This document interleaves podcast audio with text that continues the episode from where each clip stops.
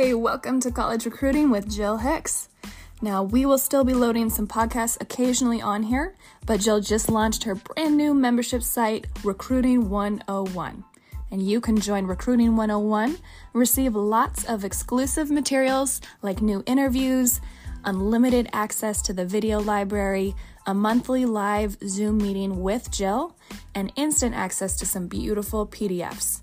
So, all of this to help you thrive in your recruiting journey, and all of this in just one place on the Recruiting 101 members only website. Go to jhicksconsulting.com, click on the R Services tab, and hit that Recruiting 101 membership on the dropdown. We look forward to seeing you there.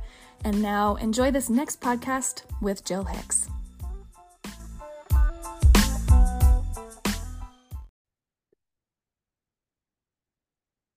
Welcome back, everybody, to College Recruiting with Jill Hicks. Um, I'm super excited. I know it's a big weekend this weekend and next weekend for all of you who are competing at level nine Easterns and Westerns, as well as DP Nationals. So,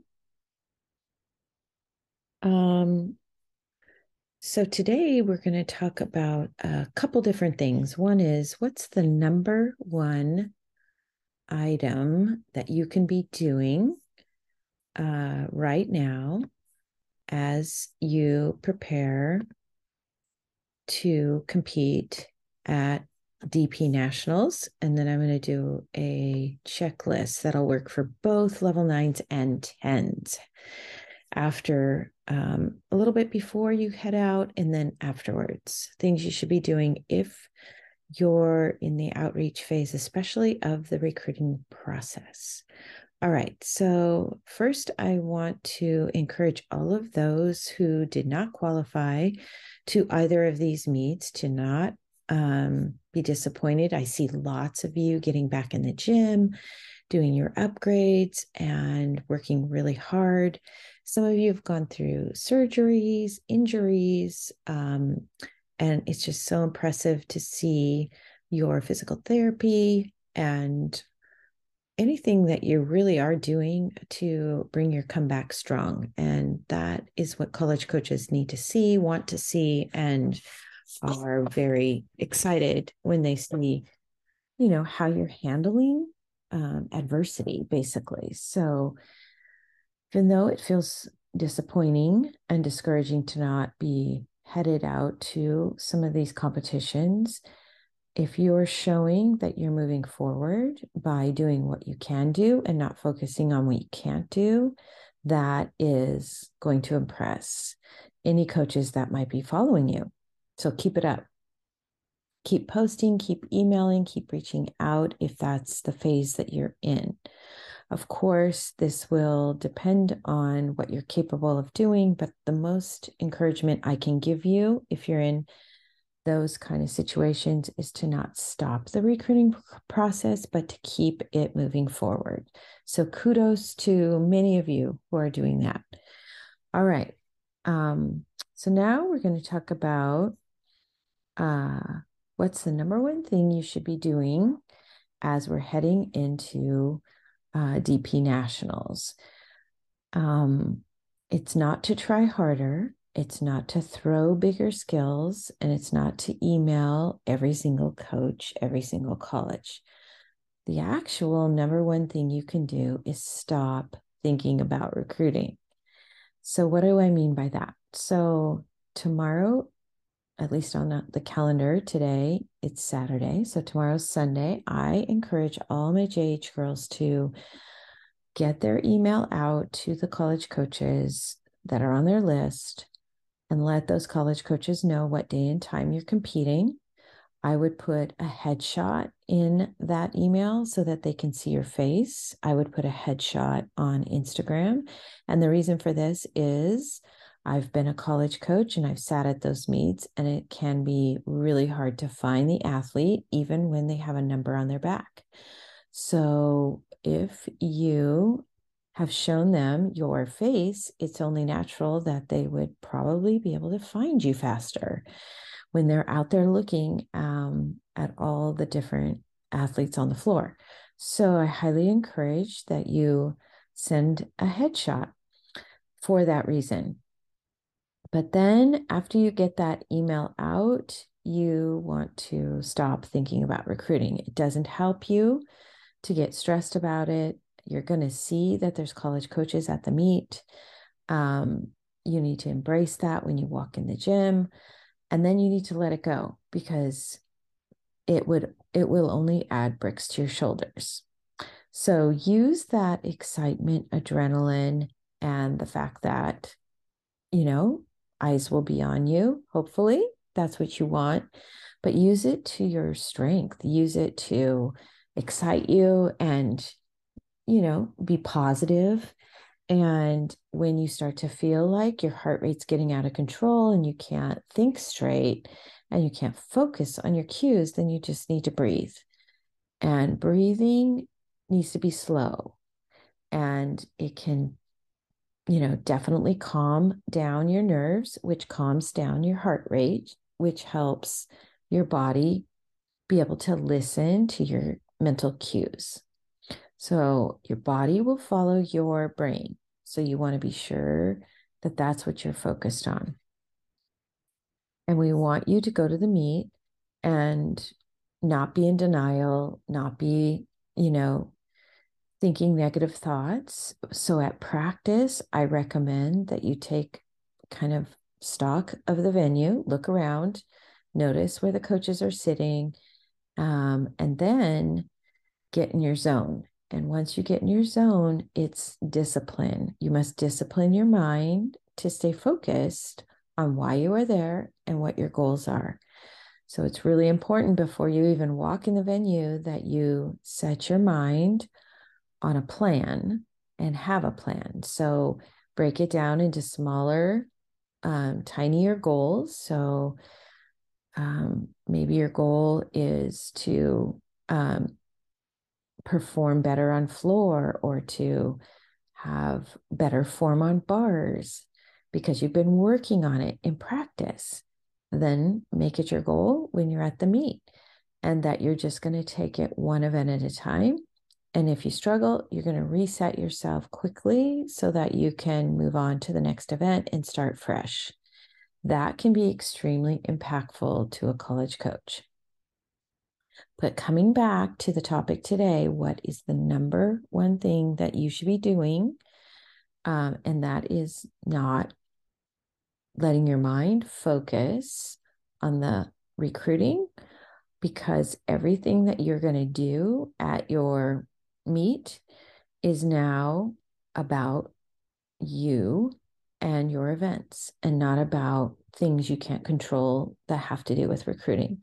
So get your emails done, get um, everything prepared and packed so that this week you can go into practice if you have a few weeks of practice and be freed up to enjoy the week, work hard, continue working hard, and just shoulder that because that's enough to shoulder. We don't want you um, worrying about things that really you have no control over. So that's the number one thing you should be doing um, as you go into nationals, westerns or easterns.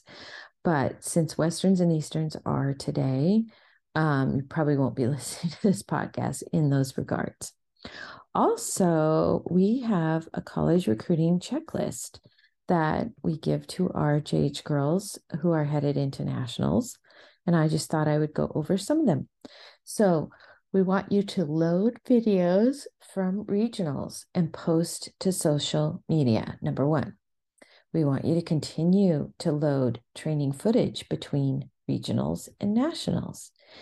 We also want you to send a recap of regionals in an email to all the schools of interest and attach your best videos or, you know, a couple to the college coaches you're reaching out to. Also, we want you to let the coaches know which session you are competing in at nationals. Also, prior to nationals, post a headshot to your Instagram, kind of like I, what I just described earlier.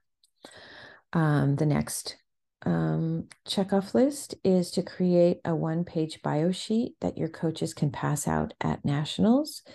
Um, we do have templates for those. So just be sure to include that headshot and just a few of your highlights and mostly your name and what level you are and what club you're from should be on there. Also, remember to take photos at nationals and post it on Instagram. Also, load your videos from nationals when you when you're done and make sure you mention the event name that it is from nationals and talk about your routines, how they went, uh, if you had a rough time, that's totally fine as well. If you came back strong, very important. So don't just post your very best, post everything that you learned. That is even more powerful. Send a recap of nationals along with videos to college coaches if you like. Um, also, prep for college coaches who may possibly be coming to your gym this summer because they're going to start to come within a month, probably, if you are a 2025. And any of you 2024s out there who are still being recruited, you might be very impressive at nationals.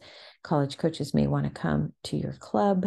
So give your co- club coaches a list of all the schools you're interested in. So either they can talk to them at nationals or be prepared for them to potentially call your club coach or set up an appointment to come by your gym. Um, let the college coaches know if you will be attending their summer camp. That's really important, especially um, if you haven't been recruited and you're a 2024 and they like what they see at nationals and then they know you're coming to camp they they're going to notice wow this one's really serious about our college so those are the things that i want you to be doing and get them done by sunday so that next week you're not thinking about any of these to-do lists. That's not going to be worth it. It's too much to shoulder. Um, and then the number one thing i'll repeat that you should be doing um, is stop thinking about college recruiting. All right, so go out there, have fun, focus on other people besides yourself in terms of um, helping at nationals, um, moving mats, and being a team player. Remember, the college coaches are watching your every move for some of you, and they're going to notice if you have a good attitude, if you struggle at the meet, but you have great eye contact with your coaches, that you're listening, that you're making changes. So if you struggle on an event and then your coach gives you a correction and you get back up and you nail it, that's what these college coaches want to see. They're looking at all the little things, not just the big picture. Do you hit your routine or not? They're looking at how you treat your parents, how you treat your teammates, how you treat your coaches. Um, are you having fun out there? Because they're looking for athletes who are passionate about the sport and just a lot of things beyond just your skills. So um, be who you are, be mindful, and focus on going out there and just doing what you do in practice. If you try to do more, or if you hold back and do less, you're going to get done with the meet and be disappointed. So give everything you've got, but don't feel like you have to do more than what you've been doing in practice and what you're capable of because what you're what you've done all season is what's gotten you there. You don't have to um like feel like you have to show you know more or maybe you'll see an athlete who can do more than you so you feel that pressure. Don't let any of that um, overrule your mind. Stay in your own bubble in your own zone and do your very best. All right thanks for joining me here. And remember at jh consulting we like to start at level nine or ninth grade whichever comes first I've had a lot of parents calling me this week, talking to me about just things um, that are going on um, that they would just like to talk about. We are resources for all kinds of consulting in regards to sports. So you can buy consulting time to um, just have those kind of conversations. Or, of course, our most popular item is our one on one personal advising. We do like to start at level nine or ninth grade because we do a lot of prep work to get them ready for the recruiting process. And we especially want them at the right summer camps. So take a look at jhicksconsulting.com, click on Get Started, look around the website. And if you want to, you can fill out a forms page and we'll give you a call right away to check in with you, answer your questions, and get you set up for the next steps.